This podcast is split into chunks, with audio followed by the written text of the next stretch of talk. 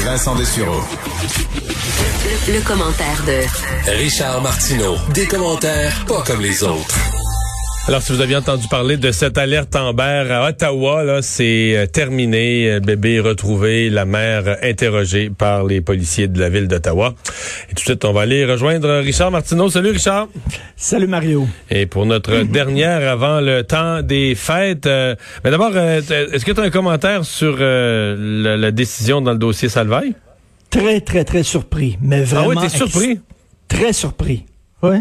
Je, je, je, je, sais pas, très surpris. Tu attendais une condamnation sur les trois chefs, sur un des chefs? Sur... Je, je sais pas, mais je m'attendais à une condamnation, mais c'est vrai que, tu sais, on est allé chercher trois témoins qui ont dit, parce qu'à un moment donné, lui, Eric Salvaire, a dit, je suis pas le genre de gars, euh, je n'agresse pas les gens. Ils ont dit, ah oui, ok, c'est correct. Alors, euh, on en profite, on fait venir trois témoins, sauf que dans un procès, le procès, c'était pas là-dessus. C'était pas sur ces histoires-là. Mais t'as vu ce que le juge a dit? historique. Oui, la, mais la juge a cru, non, mais la, le juge, il a cru ces trois témoins-là. Et il mm. n'a pas cru Salvaille sur cette question de sa réputation. Il a cru les trois témoins. Celui qu'il n'a pas cru, c'est le plaignant. Il a dit que le ben plaignant avait l'air peu soucieux de la vérité, avait l'air à vouloir plus euh, pas se donner en spectacle, mais inventer, le, le convaincre, juste plus faire des, des, des, effets que de s'en tenir à la vérité. Là. Donc, Écoute, ça me fait penser exactement là, pour ceux là, qui ont regardé Chambre 2086, ou euh, si vous avez la chance, regardez ça euh, dans le temps des fêtes. C'est sur euh, DSK, là, Dominique Strauss-Kahn, ah qui avait été arrêté comme agression et pour avoir agressé une femme de chambre. La femme de chambre, finalement, l'équivalent du DPCP a pas, pas, pas fait de, de, de condamnation, d'accusation, pas porté d'accusation elle passait son temps à mentir. Elle mentait tout le temps et on dit, écoutez, elle, nous ment tout le temps. Là, on, est dans son camp, là. on veut l'écouter, on veut porter des accusations, mais elle changeait régulièrement son histoire, dont ils ont, ils ont décidé de laisser tomber. Elle, la juge, trouvait qu'il exagérait beaucoup. Il avait tendance à exagérer ce gars-là. Donc, euh, c'est tombé, mais moi, j'étais j'étais assez surpris. J'étais convaincu qu'il était pour être euh, accusé. Tu te demandes pourquoi on ne permet pas euh, aux gens d'aller dans le sud. Mais d'abord, on le permet. On le recommande pas, mais il y en a qui y vont. ça part. écoute, euh, ce midi, euh, c'est euh, Sophie Thibault qui interviewait François Marquis. Bon, tout le monde maintenant connaît François Marquis, le directeur des services des soins intensifs à l'hôpital Maisonneuve-Rosemont, qui est très présent dans les médias. et il dit c'est une catastrophe. Elle lui a demandé qu'est-ce que vous en pensez, mais c'est une catastrophe. Il dit les gens vont pas là suffisamment longtemps pour développer un symptôme là-bas. Ils vont là une semaine, ils vont là deux semaines, ils développeront, ils développeront pas de symptômes. Il dit, on sait comment c'est dans le tu dis je vais faire attention le premier jour, puis après ça, bon, écoute, les drinks arrivent, puis ça, puis bon, tu fais absolument pas attention. Et ces gens-là vont revenir, et entre moi puis toi, si quelqu'un décide dans le temps des fêtes, avec tous les avertissements qu'on a eus, d'aller dans le sud malgré tout, je pense, je pense pas que cette personne-là va nécessairement se confiner à son retour. Ça m'étonnerait. Bon, là, et, lui, euh, et lui, il dit, ça va être vraiment épouvantable. Le docteur mais là, au retour, là, au retour, là, je sais bien qu'ils vont avoir son nom. On va ah savoir que surveillé, vient de telle personne qui s'est surveillé et tout ça. Et la GRC peut aller sonner chez eux, semble-t-il. Mais je connais des gens qui l'ont vécu. Mais écoute, à partir du 25 décembre, je ne pourrai pas aller m'acheter un livre à une librairie parce que c'est pas un commerce essentiel, mais je pourrais sauter dans un avion et aller dans le sud. J'aimerais qu'on m'explique. je ne comprends pas. Et François Marquis était complètement flabbergasté. Il disait, je ne comprends pas. Si la situation est si urgente, et elle est urgente, on a vu, il y a 10 hôpitaux qui sont en train vraiment de péter aux frettes. Euh, il y a même des hôpitaux... où euh, on envoie les gens ailleurs parce que l'hôpital est plein. Euh, comment ça se fait qu'on À Québec, il y a un hôtel. Écoute, c'est ben certainement inquiétant. Il y a certainement un enjeu là, de Bon, on dit qu'on est dans un pays quand même libre, les gens décident de voyager, il y aura un enjeu au retour. Mais moi, ce qui m'inquiète, c'est que, mettons un hôtel, qui est vraiment, là, qui mise le marché québécois. On, le sait, dans le sud, il y a des hôtels qui se fient sur les Québécois, peut-être un peu, donc, ben, remarque, c'est des Québécois et des c'est pas des Québécois, c'est des Ontariens les autres. Mais un hôtel plein de Québécois et d'Ontariens, avec le nombre de cas qu'on a au Québec et en Ontario présentement, mettons, c'est un 400 chambres, là, c'est sûr qu'il y a un cas de COVID. Statistiquement, la probabilité que sur 400, mettons, que sont deux par chambre, sur 800 personnes, c'est sûr qu'il y a un cas de COVID.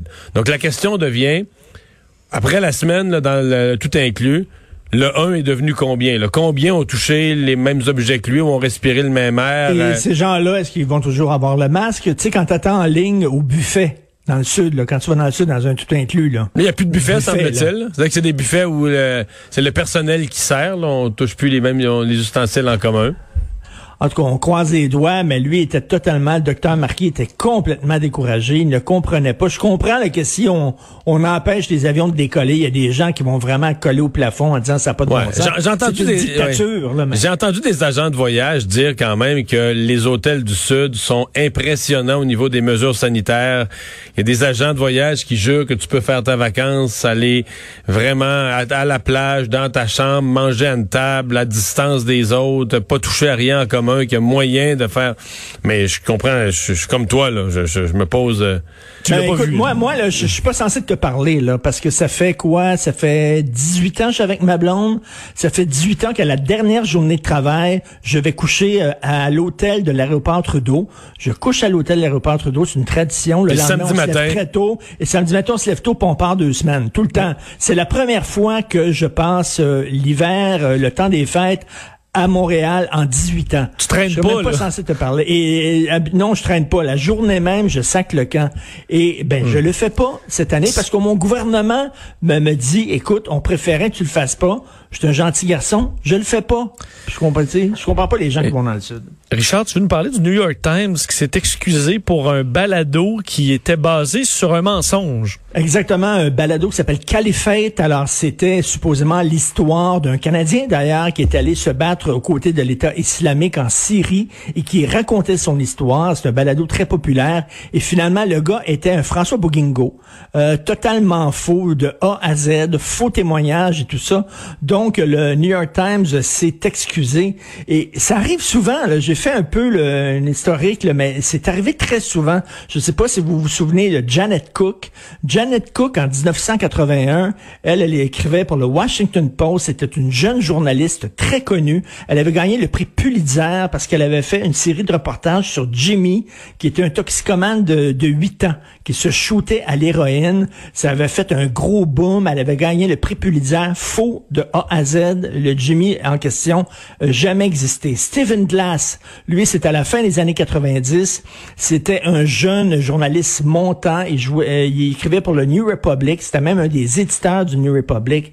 Euh, il a fait un reportage sur un hacker de 15 ans qui pouvait entrer dans les systèmes informatiques faux de A à Z. Et on a commencé à chercher tous ces textes, à fouiller ces textes précédents. Il y a une dizaine de textes complètement mensongers. Euh, bien sûr, je parlais de François Bouguingo. Écoute, il y, y en a beaucoup. Et c'est que le journalisme est basé sur la confiance. Tu n'as pas le droit de révéler tes sources. Et souvent, ben, tu fais confiance à ton journaliste et ça arrivé dans l'histoire. C'est pour ça qu'il y a certaines personnes, d'ailleurs, qui sont cyniques envers les médias traditionnels parce que c'est très difficile de se protéger complètement contre ces gens-là. Ouais. Mais t'es pas censé révéler tes sources, mais t'es quand même censé avoir... C'est de l'enregistrement quelque part. Si, exemple, si ton patron dans une salle de nouvelles demande c'est quoi ta source, es-tu solide, euh, t'es censé pouvoir faire la démonstration que t'as des soutiens que que tu es appuyé sur des faits. Là.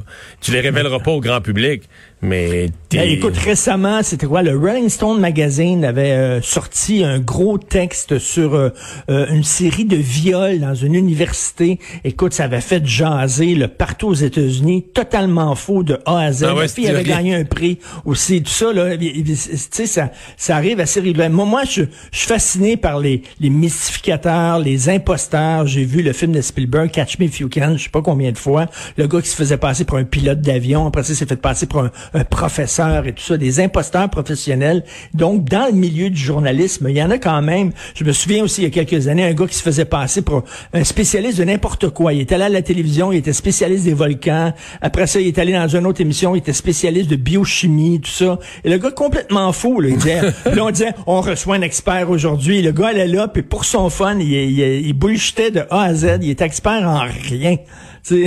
donc, ça me fait ça me fait très rigoler. donc, le New York Times qui s'est fait pincer lui aussi. Et 2020 est l'année de quoi?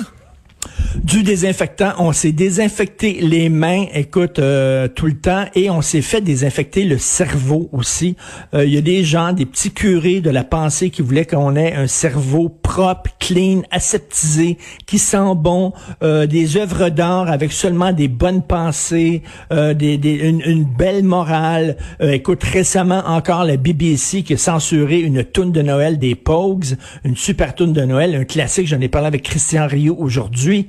Euh, une, tourne de Noël, mais un peu c'est le Noël des pauvres, le Noël des désirtés, le Noël des poqués. C'est à New York, puis les gens se crient après, le slot, puis faggot, puis tout ça.